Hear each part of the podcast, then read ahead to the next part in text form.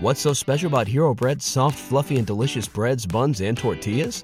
These ultra low net carb baked goods contain zero sugar, fewer calories, and more protein than the leading brands, and are high in fiber to support gut health. Shop now at hero.co. This is your invitation to a masterclass in engineering and design. Your ticket to go from zero to 60 with the Lexus Performance Line. A feeling this dynamic is invite only. Fortunately, you're invited. Experience the exhilaration of the Lexus Performance line and some of the best offers of the year on select models at the Invitation to Lexus sales event, now through April 1st. Experience amazing at your Lexus dealer.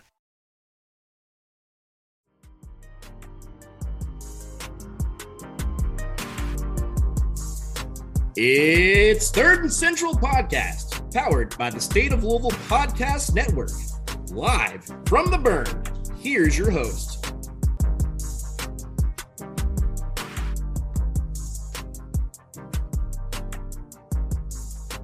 Welcome, welcome, welcome to the Third and Central Podcast, the only podcast dedicated solely to the University of Louisville baseball program. This is your host, joined by our co host, Aaron Turner. Aaron, there's a lot of exciting things going on right now. World Baseball Classic, Louisville's 18 and 2, heading to South Bend this weekend for the first true road game of the series or of the season. But before we jump into all that, how's everything everything going out your way? I'm doing great. I think I finally thawed out from the weekend in Louisville. Uh, but overall, we're doing great. How are you doing? Good. It's a little chilly weekend against Georgia Tech, and we'll we'll jump into that here in just a little bit. I know last time we got together, we were talking about the big weekend Louisville had down in Houston and the Shriners College Classic, and haven't really slowed down much since then. Before we jump into the the team and kind of where we are right now, I know last time we teased a little bit about a merchandise deal we had with Greg Farone, who most of you have become accustomed to the early season success that he's seen after transferring from JUCO ball. That is now live. We have reached a deal with Greg, and he's got some merchandise over at T-shirt Hooligan. Got a couple pretty sweet logos out there for Greg. I think we've got another one that may drop before the end of the year. We're kind of tweaking with that one a little bit, but super excited for Greg. I know he's pumped about this. So if you all get a chance, hop over to T-shirt Hooligan. They're on Twitter. Alan Thomas, he did a phenomenal job putting some designs together. So if you can hop over, support Greg, and um, you know throw him throw him a couple bones. These college kids need it. So the team right now, 18 and two, after beating Western on Tuesday night, two and one in the ACC after taking two from Georgia Tech over the weekend. Currently, where they sit after beating Western, Louisville is all over the place in the rankings, anywhere from two to six. I know we have six polls. College Collegiate Baseball Newspaper has them at second. Baseball America at third. College Baseball Nation at fourth. D1 Baseball Perfect Game and USA Today Coaches Poll all have them currently in sixth. After Western, Louisville jumped up to 46 in the RPI and 157 in the strength of schedule. I know all that's going to change it, it, because games are still going on Tuesday evening, Tuesday evening, and Wednesday evening. So that's going to change. But the strength of schedule jumping all the way up to 157 after the Western game, that's big because, and I know that's not great, but before the Georgia Tech series, so four games ago, Louisville strength of schedule was sitting at 251. So to move up nearly 100 spots in four games, that, that's big time heading into ACC play. Yeah, for sure. And, you know, just to touch on the rankings, last time we talked about rankings, we were anywhere from four down to 16. So it's good to see all the rankings finally start to come together a little bit. Always early in the season, there's a pretty, pretty wide range that you can see for any given team uh, I think we're just going to keep moving up. This has been a weird year in college baseball. We've seen a lot of teams at the top who have, who have fallen and taken some bad losses and some bad sweeps, even. So Louisville keeps playing like like we have been, then I think there's no reason why we can't keep climbing. Yeah, I think we talked about this a little bit last time on the podcast. Just the, the parity in college baseball this year because of COVID and these, you know, players getting extra years. That these these teams really have some loaded rosters, and some of them had to transfer down due the transfer rule to some of the group of five teams. So you're seeing a lot of upsets this year, and it's good to see for the sport. Luckily, so far, Louisville has avoided most of them, but we've got a long way to go. All right, so we're gonna dive in here, recap of what we've missed out on since the last time we recorded. Uh, start with the Morehead State game midweek a couple weeks ago. Uh, Morehead State came out looking like the Savannah Bananas. If you saw that game, you saw that they were all yellow. an interesting choice on the field, and uh, the play did not get any better for them either because they ended up taking an 11 to 1 loss at the hands of the Cardinals. Uh, big blows at the plate. Isaac Humphrey had his second home run of the year. Haven Mangrum had an RBI triple, which put the dagger in the Eagles. Uh, scoreless work on the mound came from Cade Grundy, Caleb Corbett, Patrick Forbes, Will Koger, Riley Phillips, and Tucker Biven. So as we've seen in pretty much every midweek game so far, it's all hands on deck. Cade Grundy has been getting all the starts in the midweeks now that Justin West has gone down injured in that first midweek game. It's been great to see Cade Grundy step up. He had a big summer last year on the Cape. It's now starting to get some really meaningful innings in the midweek, and he's really shining that role. Yeah, and I think what we've seen from this this year and something Dan McDonnell's typically done in the past is midweek games typically turn into staff days, which is good because you get exposure from a lot of different arms. So to see that many guys throw in a game against Morehead, which I know is 11 to 1 game, but just to get them innings, that way you don't throw them out in a situation down the road where they have to get an out and they don't have that experience. So to get them out there now and let them get a little bit more experience before ACC play I think it's big time. And they all kind of stepped up to the plate and responded in a big way against Morehead State, who in the past couple years ago, Morehead State had one of the better offenses in the country. So not not that they are as powerful as they were, but to you know come in and beat Morehead State eleven to one, take care of business. That's what you want to see against a team like that. Yeah, I love seeing the freshmen getting the early exposure too. We've seen uh, two way guys, Tucker Biven and Patrick Forbes, get the chance to do a little bit of both now, and Tucker Biven especially has really shined out of the bullpen and watching him uh, do his thing and seeing how he's going to progress. It's going to be really entertaining. And Patrick Forbes isn't quite there yet on the mound, but he's definitely there at the plate. So it's definitely going to be fun to see how how those guys continue to progress in their careers at Louisville. Yeah, it, I think the, this freshman class, and we've talked about it over and over, and we'll continue to talk about this class for a couple of years, being as highly ranked as they were, you know, top five, top seven in the country we've seen them produce early and often this year, which has been good to see that they've gotten the exposure and the experience early on in their freshman year. So definitely good to see. We saw them against Dayton in the series following Morehead State, and that was a really odd series to me.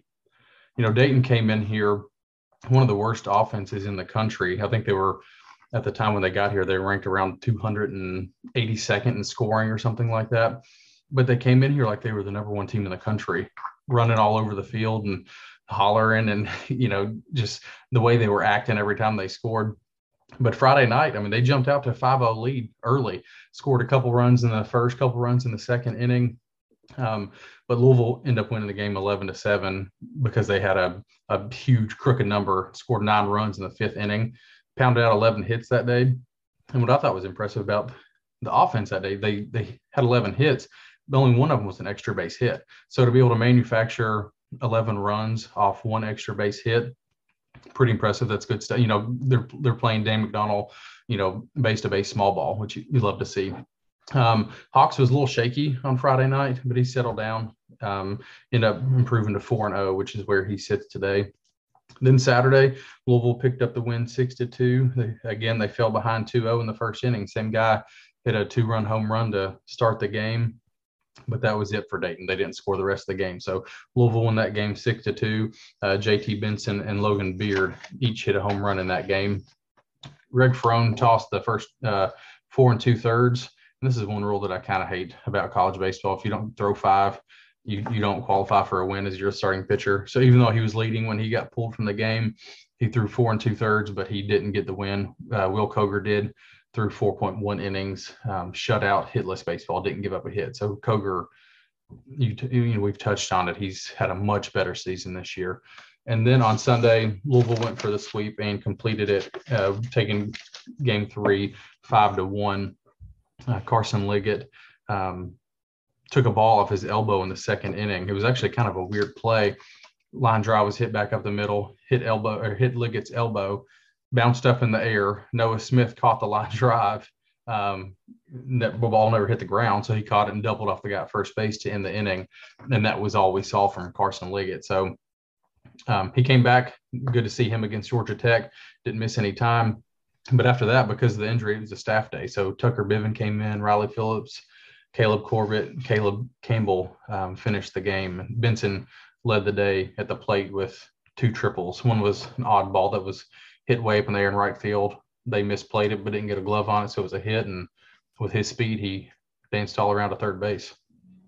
Yeah, I think as weird as it might sound, I was glad to see us go down early because up until that point, we didn't kind of just run right through everybody so far this season. So I think you always want to see how the team is going to respond when they go down early and when they see that kind of adversity that we haven't seen yet. And I think the response was great. That's exactly what you want them to do. And you were exactly right about Dayton. I don't really know what their issue was. Not only were they getting into it with us, even some of their players were getting into it with their coaches. So that was that was just an odd series, odd team. Um, I don't really know what else to say besides that.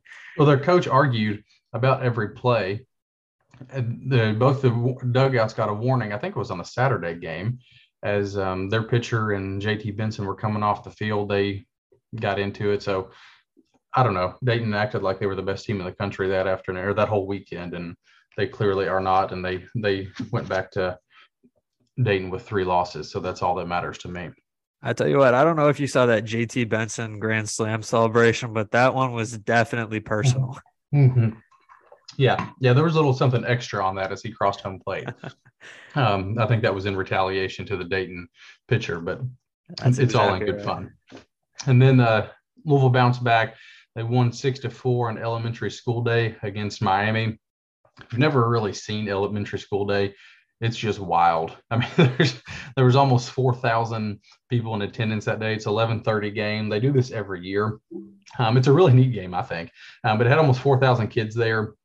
Um, for a day game, the kids take a little field trip to Jim Patterson Stadium and and and enjoy the game there. So it was a it's a neat day every year. I've never personally attended, um, but they do a lot of fun stuff with the kids and activities and games and discounted concessions and things like that for them. So I know it's something that Dan McDonnell likes likes to do.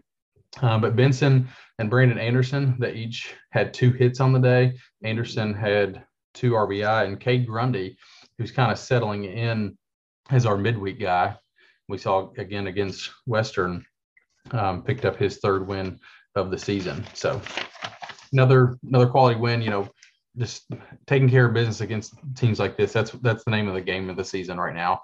You know, you these are games that they don't really do you a whole lot of good if you win them. You know, you're not going to jump up in the RPI. You're not going to jump up in the strength of schedule. But if you take a loss on one of those, it can be really critical to your RPI and strength of schedule. Yeah, for sure. And that I mean, that's exactly what you wanted to see rolling into ACC play. You know, we took care of business against teams that we were supposed to take care of business of. And, you know, we were flying high heading into the series against Georgia Tech. And this was definitely an interesting series to see, you know, where we're at as a team. I think we're finally starting to see guys take over roles, have more solidified roles on the team. And so Louisville walked away with a 2 1 series win over the Yellow Jackets, 8 7 win on Friday, 10 4 loss on Saturday, and a 9 3 win on Sunday. Friday night jumped out to an early lead, kind of fell apart. Uh, I believe it was the fifth inning, a couple costly errors, uh, really got the Yellow Jackets back in the game. And like I said before, you know, it's good to see. You don't want to see the team go down ever. You like us to always whoop up on everybody, but you're going to go down at some point. So Friday started with an 8 7 win over Georgia Tech. Saw the guys go up early, off to a 5 nothing lead uh, started to unravel a little bit in the fifth inning, couple costly errors. Ryan Hawks got knocked out of the game, unfortunately, not really for his own doing. But we saw the Cardinals battle back.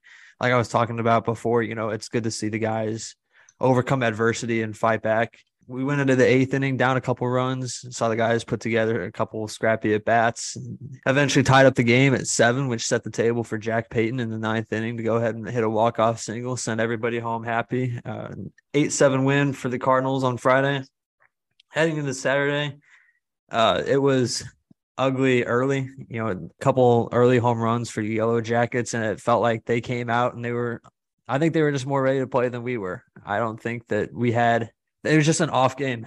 I don't really know what else to say other than it was an off game. A couple early home runs. We fought back in the fifth with. I think we had three runs in the fifth, and that was it for us. Uh, got ugly later in the game. I think there were a couple guys in there that weren't quite ready for ACC action yet. 10-4 loss ended up being the final score on Saturday. And then so that set the table for a rubber match on Sunday. Uh, we rebounded really nicely in the rubber match. It's been really fun to watch Carson Liggett, especially, you know, was a little anxious to see how he would do coming off the taking that line drive the weekend before. Uh, rebounded very nicely, gave up three runs over six. And then the offense just did their thing, put up nine runs, ended up winning the game nine to three. Took advantage of a very poor Georgia Tech pitching staff. I do think that Georgia Tech team is a very, very good lineup. And if they could just get some pitching to come together, I think that's that's a super regional or maybe even an Omaha team to come out of the ACC. So to take two or three early in the season uh, as a team that I think we're still kind of searching for a, a, few a few things on this team, trying to figure out where every piece fits. I think that was a great start to ACC play. Yeah, and Aaron and I have talked about this throughout the year. Is this team continues to find additional ways to win baseball games? You know, we can beat you by scoring a lot of runs. We showed that our pitching staff has been able to beat you. So the way that they won the games this weekend is just encouraging as we ramp up our ACC play. And another thing I want to make note of is the rubber match on Sunday.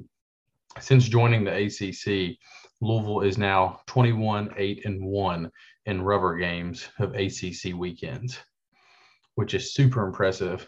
And Dan McDonnell talks about that quite often. You know, one of the reasons he's been as successful as he's been during his tenure at Louisville is due to the fact that his team just wins games on Sundays. And that that really sets you apart from your opposition if you can win Sunday games because a lot of times that's what it comes down to. You know, the games are split on Friday, Saturday, and whoever wins the game on Sunday takes the series. And when you're winning you know, when you're 21, 8, and 1, you're winning most of those series because of that. I would also like to point out I saw a couple people who had asked about it. That if you were watching the Georgia Tech games, that was Zeke Pinkham, former Cardinal over there, coaching first base for Georgia Tech. Uh, so it's nice to have him back in town. Good to see him again. He's doing great things at Georgia Tech and just another branch off the Dan McDonnell coaching tree. So I'm excited to see where his career takes him too. Definitely. And he's coaching, you know, he's learning from one of the best right now. Danny Hall I mean, he's a class act. He's one of the best coaches in the country. He's actually the all time or the the winningest active coach in the country. I think he's got around 1,200 victories. So I mean, the guy's been doing this for a long time, and he's won a lot of baseball games. So you know, Pinkham's in good hands, and I would love to see him back in the red and black one day. I love the staff we got right now. Not wishing them away anywhere, but if uh, if if his path comes back to Louisville, I think everyone here would open or welcome him with open arms because they loved him when he was here. I definitely agree with that. Then on Tuesday evening, Louisville took on Western Kentucky, who has actually been a lot better this year. You know, they got a new coach this year, Marc Rardin. He came in, he's a JUCO guy, brought a lot of dudes with him. Uh, Western was 15 and 6 coming into the game, 1 and 2 in Conference USA. They dropped their series this weekend, first series in conference to Middle Tennessee. And for a good portion of this game, they kind of gave Western all they wanted until the sixth and seventh when Louisville kind of broke it open. Western actually out hit Louisville 14 to 13, but Louisville won the game 15 to 8. I think the most exciting thing to me, and Aaron, we talked about this a little bit ago, was the home run from Will Cook.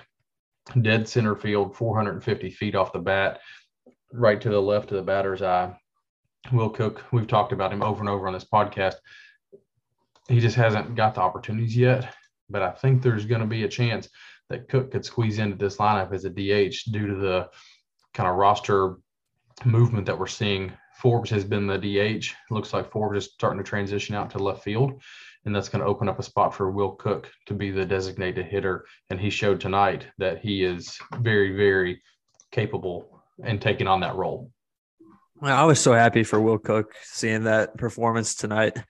Uh, you know, perfect night at the plate, including that home run, which cannot state enough how big that home run was 450 to center. Didn't even see the ball land. So it was awesome to see him hit that for his first career home run. And you know, we talked about it before. You know, he missed last season due to sh- a shoulder injury that he sustained in the previous fall. And, you know, if it wasn't for that injury, maybe he's the first baseman last year over Ben Bianco. And, you know, it worked out great with Bianco last year, but you never know what would have happened with, with Will Cook over there. You know, maybe, you know, different roles happen for McCoy and Cook this year, but I'm super happy to see him come along. And, you know, I think you're exactly right. I do think that there are going to be more opportunities for him moving forward at the DH spot. Yeah, we've talked about this before and we'll talk about it again, I'm sure, throughout the season is the the roster versatility that we mm-hmm. have this year. It's unbelievable. They can throw out I can't tell you how many different lineups. I mean, how, how many have we seen already this year in the 20 games that we've played? I feel like we see a new lineup every time the they tweet the lineup card out. So to see Cook get that opportunity, and I hope those at bats for him increase because I think he's going to do a lot of good. I think he brings a lot of power to this lineup, and a lineup that, let's face it, there's a lot of home runs that we need to replace from last season. So to have an extra power bat in the middle of the lineup would go a long way with this group. 100% agree with that. So now that we are done with the Western game this week, we get to jump right back into ACC play this weekend and take on a Notre Dame team that has really been struggling a little bit last year. Aaron, I know you were doing some research on them. What what can we expect this weekend in South Bend?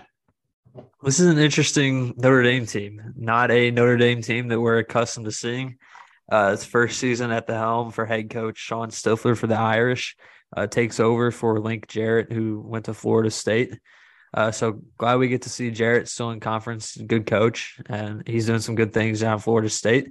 Uh, but he took a lot of his guys with him. A lot of starters last year for Notre Dame are now at Florida State, and we see Florida State right back in the top twenty-five, and Notre Dame is left struggling. You know, right now they are nine and eight, and they've got a number of bad losses. They lost two or three to Lipscomb to begin the season. And I think that kind of set the tone just for an ugly rebuilding year for an Irish team that's really looking for an identity right now. Yeah, in there's nothing more than I love than beating Notre Dame, especially after the game up there when they it was canceled due to wind. And instead of playing the game, Coach McDonnell decided to take his team out on the field during game time and practice because they wouldn't play us. So that was, I think that was a couple years ago. And then last year we swept Notre Dame. They were one of the best teams in the country. So you know, I think we've definitely got our work cut out for us this weekend. Notre Dame doesn't have the record if you look at them on paper, but I think come the end of the year, it's probably going to be a good win if we can win the series. You know, there's not going to be a cakewalk up there. Yeah, they're 10 and 8 right now, I believe is what the record is, but they're, they're not going to be a cakewalk. So Louisville's got to bring their A game. Notre Dame can score some runs. So, um, you know, we've got to be prepared the starting pitching has to go deep this weekend. I don't think we can continue to rely on as many bullpens, bullpen arms as frequently as we have been. We, we really need the bullpen, the starting pitching to step up and, you know, go six, seven innings if possible and save some of those innings. I, I do agree with that. And I think, you know, you and I have talked about it, you know, last couple days about this Notre Dame series coming up right now, I think it's it's you know you got to take advantage of where they're at right now. You know, at the end of the year, I think that they're going to have it more together, but right now they don't. Let's just face it, that is not a good ball club right now. They don't really, you know, they're looking for an identity. They don't have a lot of pieces where they need to be right now, and we need to take advantage of that. And, you know, you never want to set an expectation that we need to take all three on the weekend, but it would be very nice to take all three because you know, this is a gauntlet of an ACC this year. There are a lot of teams that have stepped up that we didn't really expect to step up and be in the top 25, uh, but they have. And so to take advantage of a series like this would be huge for, for Louisville moving forward. Since we're talking about the ACC, let's kind of run down that real quick. You know, currently Wake Forest sits atop the Atlantic Division. They're four and two. Louisville's two and one. They've got the same record except Wake Forest, same percentage. Just Wake Forest has played two series and Louisville's only played one. And then Boston College, where where have they come from? I mean, they have been just come out of nowhere this year. Took two from Florida State, Dallin, Dallin Tallahassee. Um, took two um, for, from Virginia Tech in Blacksburg. They beat Tennessee in Knoxville I mean, who is this Boston College team? We've never seen this from them before. You know, I think I think this has been a long time coming for Boston College. I think that they have had some really good pieces over the years, some guys that have gone on to have some very successful pro careers, but at a college level, they've never really seemed to put it all together. And so for them to finally get it all together, it, it's pretty fun to watch for them. You know, now if they can just get two camera angles in Boston, that would be nice. uh, but yeah, it's it's good to see. It's good for the conference to to have Boston College up there too. So that is one good thing that we do get Boston College at home this season because when you watch a game at Boston College, you literally get one angle and it's right behind home plate up in the press box. And that's what you get. Like if the ball's hit down the left field line or the right field line, you don't know if it's foul, fair. You have no idea where the ball is. Um, close play at first base, good luck. Just leave it up thumps because you're not going to get to see it. I don't know. I guess if they have different angles that they use for reviews, they just don't allow people watching them on TV to see the angles because you, I mean, you literally get one angle and that is it. It's like watching a high school baseball game. Somebody set their iPhone up there in the press box and they're just streaming it live on Facebook. That's what you get the whole entire nine innings. You took the words right out of my mouth. I was just about to say, all due respect to Boston College, but I've seen better production from high school baseball games. and and kudos to them. I mean, their RPI is up to seven right now. They're getting some love. They're in the top 25 in most of the polls this week. I mean, they are they're balling out this year. We haven't seen this from a Boston College team. And with the gauntlet of the ACC that we're already seeing, the last thing we need is another team like Boston College to step up that we've got on the schedule this year. Although I, I love the competition, you know, I'd, I'd, rather play you know games like that and against some tougher opponents than some of the you know the weaker ones that we'd see at home. So I'm okay with that. It's good college baseball, and they're at Jim Patterson Stadium this year, so getting to see another quality opponent, I'm all in favor of that. Uh, real quick, moving back to Wake Forest, I know that there's been a lot of talk about about them. We think that they're legit because you know they kind of came out of nowhere with the preseason love, but they've got two really good starters and a lineup that does nothing but hit home runs. So, do we think that that stays together? We think we think that uh, falls apart down the stretch. I mean, that team's tough. You know, Rhett Lowder, he was the ACC Pitcher of the Year last year, and they've got some bats, and I mean, they can just hit home runs for days in that lineup. Um, I, that that's one team that definitely worries me. They're 19 and three right now, four and two in conference. Actually, I think they beat Elon 20 to nothing this week. Uh, and that, that's just what they're doing to teams on, on, the regular. You know, they've they played Duke and Notre Dame in conference. They won both series two to one, so they haven't got a sweep yet, which bodes well um, for us. So hopefully Notre Dame, you know, hopefully we can go up there and get a couple from them. But I think at this point in the season, I haven't seen anything from Wake Forest that tells me that they're not going to be a team that could, and we could see them in a, Omaha. And and beyond that, I think they're a team that can win the whole thing this year. That's that's very high praise. I didn't, you know, I think in the preseason saw them ranked so high. I was like, you know, where do they come from? But you know, they kudos to them. They've put it all together. They got they got studs up and down the lineup, and I know that they come to Jim Patterson in a few weeks, so I'm definitely excited for that. You know, I think we're going to have a slugfest all weekend. That is going to be an exciting series. Let's see, when is that one? That is April 14th, 15th, and 16th. And, and I mean, that has a potential to be two top five teams at Jim Patterson Stadium. We probably haven't seen that in a while. So hopefully the weather's nice and that place is rocking because Nick Kurtz, Brock Wilken, I mean, those dudes, Adam Cecere, I mean, those dudes can just pound the ball. Our pitching staff, um, you know, they better be on their A game that weekend, which I have no doubt that they will with Roger Williams in the dugout. But that has the potential to be, I mean, one of the most fun weekends I think that we've ever had at Jim Patterson Stadium outside of you know, super regional experiences that we've seen there. You know, some of those super, I've been to a game at Jim Patterson Stadium. I think we had roughly 7,000 people for a super regional, and the atmosphere was just electric. I'm not saying we're going to see that in a, you know, regular season series with Wake Forest, but if you've got two top five teams in there, I don't see any reason that we're, we shouldn't get, you know, 5,000 fans in there every game that weekend.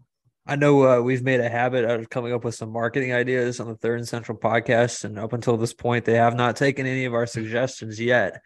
However, if there's somebody listening that can make elementary school days all that weekend, they get four thousand screaming kids in there every day. That would be awesome. Let's let's do it again. Yeah, and, and Wake Forest would want no part of that, so I'm a okay with it. So to backtrack a little bit, like we said, uh, Louisville currently is 18 and two. Played one conference series against Georgia Tech, heading to Notre Dame this weekend.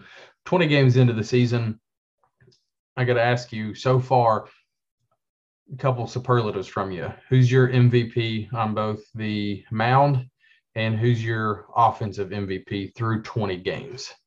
All right. So on the mound, I'm going to take Carson Liggett. Carson 4 0, ERA of 175. He's thrown 25 and two thirds innings. He's struck out 27 guys. I think this is something that we all kind of saw coming. We hoped that he would take that step forward. We talked about it in preseason. He had a nice summer on the Cape last year, and it's definitely translated to the regular season. And I'm super excited to see how he's progressed. You know, I don't think that the stuff is incredibly overwhelming, but the dude just knows how to pitch and so it's been super fun to just just see how he's progressed and i have no doubt that you know even down the stretch to this season or, and definitely next season he's definitely in contention as a friday night guy and then on the offensive side i got to go with jack payton definitely the most consistent hitter in the lineup he's already got four home runs this year which ties his career high He's batted over 400 since February 25th. That average has not dipped down to 399 in over a month or about a month. And 10 of his last 13 games have been multi hit games. The dude is just an on base machine. He does anything that he can to get on base. He's a big doubles guy and he just knows how to hit. I'm super excited to, to see him keep this going. And, you know, he had over 350 last year and to even think that he's pacing to do a lot better than that this year and add in some more power is pretty crazy. I hate to be this guy, but I'm going to have to go the same pitcher as you with Carson Liggett. He's just been unbelievable this year so far. You know, in a, a staff that really needed somebody to step up, needed an extra weekend arm. Liggett's been the guy, and he's just been the anchor of our weekend. Like you said, he's 4 0, 175 ERA, a whip of 1.01 he's just controlling the game. Um, had a we've talked about it, but he had a complete game shutout against Michigan. He was the NCBWA pitcher of the week that week for his performance. And you know, if he keeps it up, like you said, I mean, Liggett is a guy that next year could be in line for our Friday night guy. So I'm just excited about what he's brought this season. And I'll, I'll be honest with you, I held my breath when he took that ball off his elbow against Dayton I was like, that's the last thing we need. The way he's thrown in his first couple outings, we need Liggett in the weekend rotation. So to see him bounce back against Georgia Tech was very encouraging to see. On the offensive side, I'm going to go with JT Benson, who has completely transformed into a different player as of lately. He's batting 422 right now, which is second on the team. OPS of 1275, best on the team nine extra base hits, which is second on the team. Um, mind you, he's second on the team in average and extra base hits to Jack Payton. Um, 15 RBIs, and he's slugging 756, which is the highest on the team. And to see JT Benson, a local product from right here in Oldham County, it's huge to see him step up like this. You know, I, I love these Kentucky guys that step up and produce the way they do. It just goes to show that it doesn't matter where you play high school ball, you can compete at this level. So glad to see Benson stepping up and really cementing himself as one of the everyday starters in the outfield. Because entering this season, we had, you know, what five guys, six guys competing for three spots. And I think at this point in time, I mean, Benson is basically one of the guys that you can't take out of the lineup. So he's he, he's going to be one of the guys for the rest of the year. Yeah, I think it's safe to say that he's definitely the most improved player of the, of the team this year. Last year at 224 with one home run and 10 RBIs. Uh, he was the opening day left fielder last year, which has been talked about on the game broadcasts a lot, but fought the injury bug last year and didn't play summer ball, but came back in the fall really healthy. And you're exactly right. He transformed himself into a really great hitter, and it's it's awesome to see a local guy step up like this. I do want to give a couple honorable mentions because I think these guys sometimes the work as a middle reliever goes unnoticed, and they have stepped up from last year in a major way. The first one I'm going to talk about is Caleb Corbett. I mean, after what he did his freshman year, he was the dude in the bullpen. You know, he was a closer for a little bit. He was nearly unhittable for his first handful of outings. And this year, in six appearances, he's got a 123 ERA. After last year, he posted a 810 ERA. So to do what he's done this year and just to chew up some of those middle innings has been big. He still walked about seven batters. That's got to come down a little bit. In seven batters and seven innings, that's got to um, improve. But getting that ERA down from 810 to 1.2 is massive. Second, I want to touch on Will Koger. You know, last year as a freshman, he was thrown into a lot of situations that he probably shouldn't have been thrown into. Let's be honest, because the bullpen they had the bumps in the road last year. We'll just leave it at that. So we we had to throw Koger out there because we really didn't have a whole lot of options at times. Koger posted a 12 ERA in his freshman season. That's easy to get discouraged, but what he do? He went up to the Cape this year, got better, worked on his craft. He's come back. He now has a 2.35 ERA in seven appearances, and that's in 15 innings. Um, and last year, a big issue was his was walks. And he struck out 18 and walked seven in 15 innings of work. So, uh, major kudos to Will Koger for really working his butt off in the offseason. And then one more honorable mention I want to give is Evan Webster. I mean, that dude, he just, I swear he pitches in every single game. Um, he's thrown seven games, seven of our 20 games he's appeared in this year. Um, he's got a 2.08 ERA um, 13 innings pitched. And uh, every time he's thrown out there, it's a bad situation. You know, they never put Webster out there with the five run lead in the eighth inning. You know, every time Webster pitches, it's where we're up five to four, bases are loaded, and there's no outs. And here, here, take the ball and go figure this thing out for us. And typically he's done that. Um, last year, I think he led the team in appearances, and he's leading the team this year. Tyler Koger this year. Um, so just to see those three guys step up and produce the way they have after having, you know, a lackluster year last year is very encouraging for a bullpen that needed a couple extra arms to step up this year.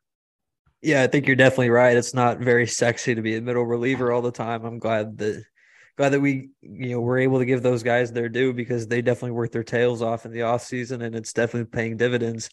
And I also want to touch on uh, Will Koger real quick. You know, it's only 20 games into the 2023 season, but I don't want to you know look too far ahead or anything. But I definitely think that he's a guy that could start for us next year too in that weekend rotation. We've seen him stretched out a lot already. He did start a couple games last year too. I definitely think that he has a future in our weekend rotation as well. Yeah, I think Koger is definitely a guy that could be a starter down the road. And if you look at some of these draft mock drafts down the road, they've got Koger pretty high. Aaron, I know you can probably touch on that a lot more than I can because that that's your thing. That's what you do. But I mean, some of these mock drafts have have him as a pretty high draft guy next year. Yeah, I think you know Koger has always been somebody that has had a lot of potential, and we didn't really see that potential for his freshman year last year. Uh, you know, and you know, I think that the sky's the limit for Will Koger. That is a guy who, you know, looking ahead the next year, he's projected probably like probably second round at the moment. A lot of things can change between now and the draft next year. You, you might be looking at a first round talent. I think, especially if he can show that he can be a starter, I, I think his his draft draft stock will continue to even skyrocket beyond that. Yeah, for sure. I think I do think that he is slated to go back to the Cape this summer as well. And he keeps performing like he did in the Cape Cod League and, and his numbers keep getting better. And you know, he's going to continue to fill out too. He's you know, just going to get bigger and stronger.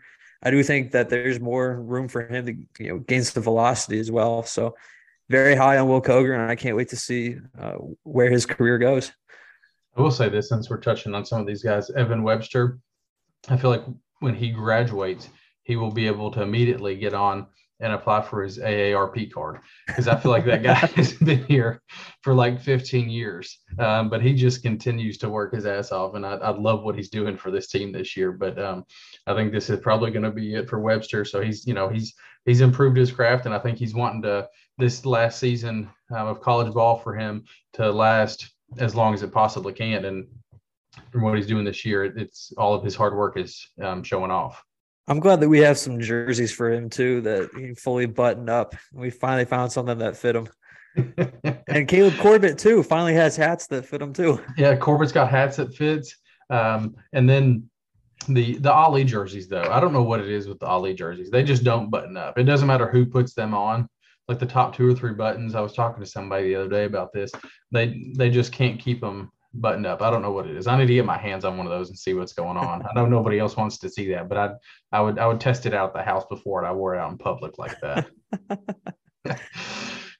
All right, so enough about our MVP through the 20 games this year. Let's jump into a couple areas that we think need improvement. Yeah, Louisville's 18 and 2. So it's easy to look at the roster and look at the schedule and say this team's ranked, you know, anywhere between two and six in the country. They're 18 and two. They're heading to South Bend this weekend against the Notre Dame team that struggled this weekend. It may sound silly that there's probably some areas that this team really needs to work on. What what do you see when you watch this team through the first 20 games that you think they could even get better at, even with the numbers they put up this year? I think the first one to me that's just really glaringly obvious, and I do think that it has gotten better over the last five or so games, has been the base running. Yeah, there. I think this. I think this happens a lot of years too at the beginning of the season. I think that you know we've always been known as a really good base running team. While we are always going to lead the ACC in stolen bases. I think that there are a lot of guys that just try to force the issue and try to do too much on the base paths. So always early in the, early in the season, I think there's just a lot of base running mistakes and you know that's definitely got to get cleaned up in, in ACC play. And I do think that it is heading in the right direction. You can't see guys get picked off like we've been seeing them get picked off. I think that there have been some some situations too where there have been guys that have been running that you, they they get thrown out. It just makes you scratch your head at, at what was happening there. So I think base running is the biggest thing that that I see that might need improvement with this team. Yeah, I can second that. You know, the, and Dan McDonnell takes a lot of pride in base running. He coaches the base running on this team, and he he talks about it often. And he's even mentioned this season it's not where it needs to be. That's something we can definitely work on. You know, they they stole 38 bases this year in 54 attempts. This team's going to run. They're going to be aggressive, which means this team's going to get thrown out. That, and that's just it is what it is. There's nothing wrong with that because they are going to run. But I think you touched on it. It's it's the time that they do it the situation that they do it and the jump that they get. You know, if you don't get a bad jump, don't don't steal the base. Just go back. You know, you've seen a couple guys get a bad jump and they continue to go and they get thrown out because of the jump they got from first or second base. We've also seen a couple guys this year, runners on first and second. You'll see a guy steal third, which is a big thing of Dan McDonnell. Is third base is easier to steal than second, right? They, he talks about that often you'll see the guy in second steal third, but the guy in first doesn't move. That's just I, I know they they don't always know that he's going to run, but you know it's kind of frust- frustrating because you're still in a, a, double play situation.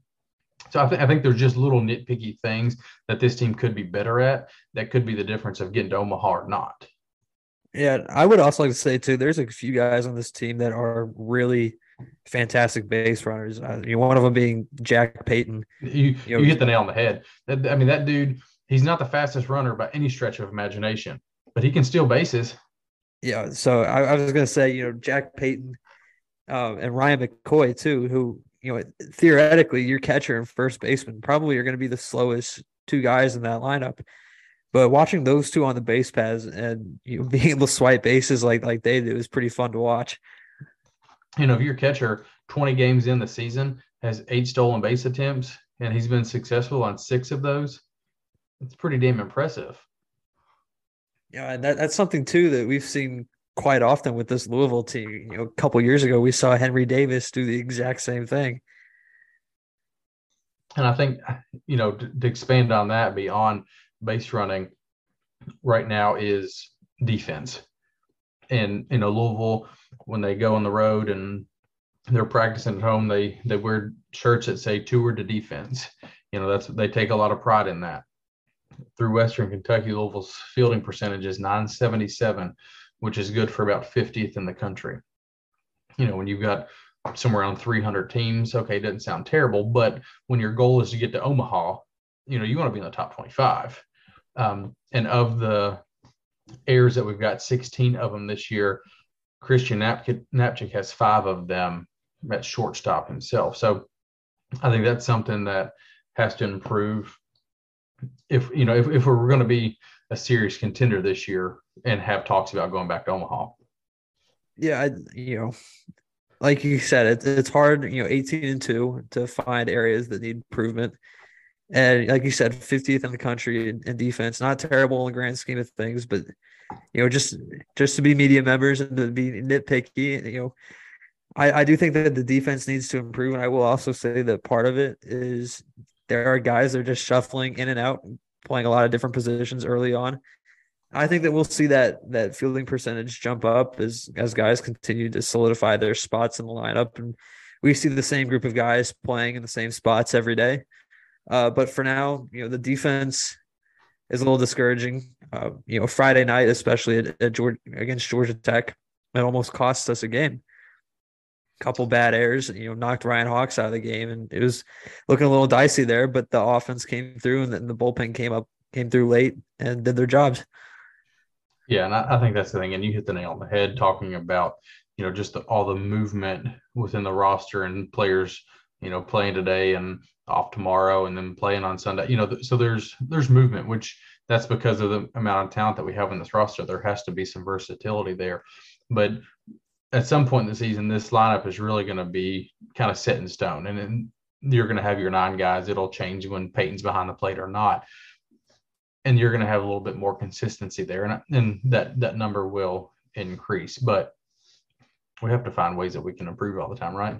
That's what, yes, that's what the media does. that's right. so, but anyways, Cart, uh, Louisville's 18 and two heading into South Bend this weekend. Big opportunity. I mean, if they can pick up two or three wins and come back to Louisville with um, a couple more ACC wins, and then we welcome. Uh, I'm sorry, we actually go on the road to play Cincinnati, and then we go on the road again the following weekend to play North Carolina State. So the next seven games are away from Jim Patterson Stadium. And these are the first true road games of the whole season. You know, we played down in Houston and a couple of games might as well have been on the road because they were against Texas A&M and TCU, but we have not played a true road game until now, and we've got seven in a row. Road warrior mentality, right? That's right. And, and you know, North Carolina State, they've been hot and cold. You don't know who you're going to get with them. So if we can pick up a couple of games from Notre Dame, pick up a couple from North Carolina State, we'll be sitting really pretty after three ACC series. I don't know about you with that NC State team. It kind of reminds me of Georgia Tech. I think they got all the right pieces in the lineup. Uh, pitching is a little suspect. And like you said, you don't know what you're going to get with NC State. It's always a tough place to play, too you know, Elliot Avent, he's a heck of a coach down there again. I've got a hilarious story that I talk about every year about him, and I'll tell that when we get closer to the NC State um, series. But, you know, it's a tough place to play. He's a good coach. And they, I feel like their bullpen is always endless. I feel like they just have they just have a arm factory down there and they just they just print them out. So, you know, hopefully Louisville goes down there and takes care of business, but we will certainly talk about that next week. So to wrap things up tonight, Aaron, I am I'm going to kick it over to you to talk a little bit about pro ball. I know there's a lot going on. We've had World Baseball Classic. Will Smith's been involved in.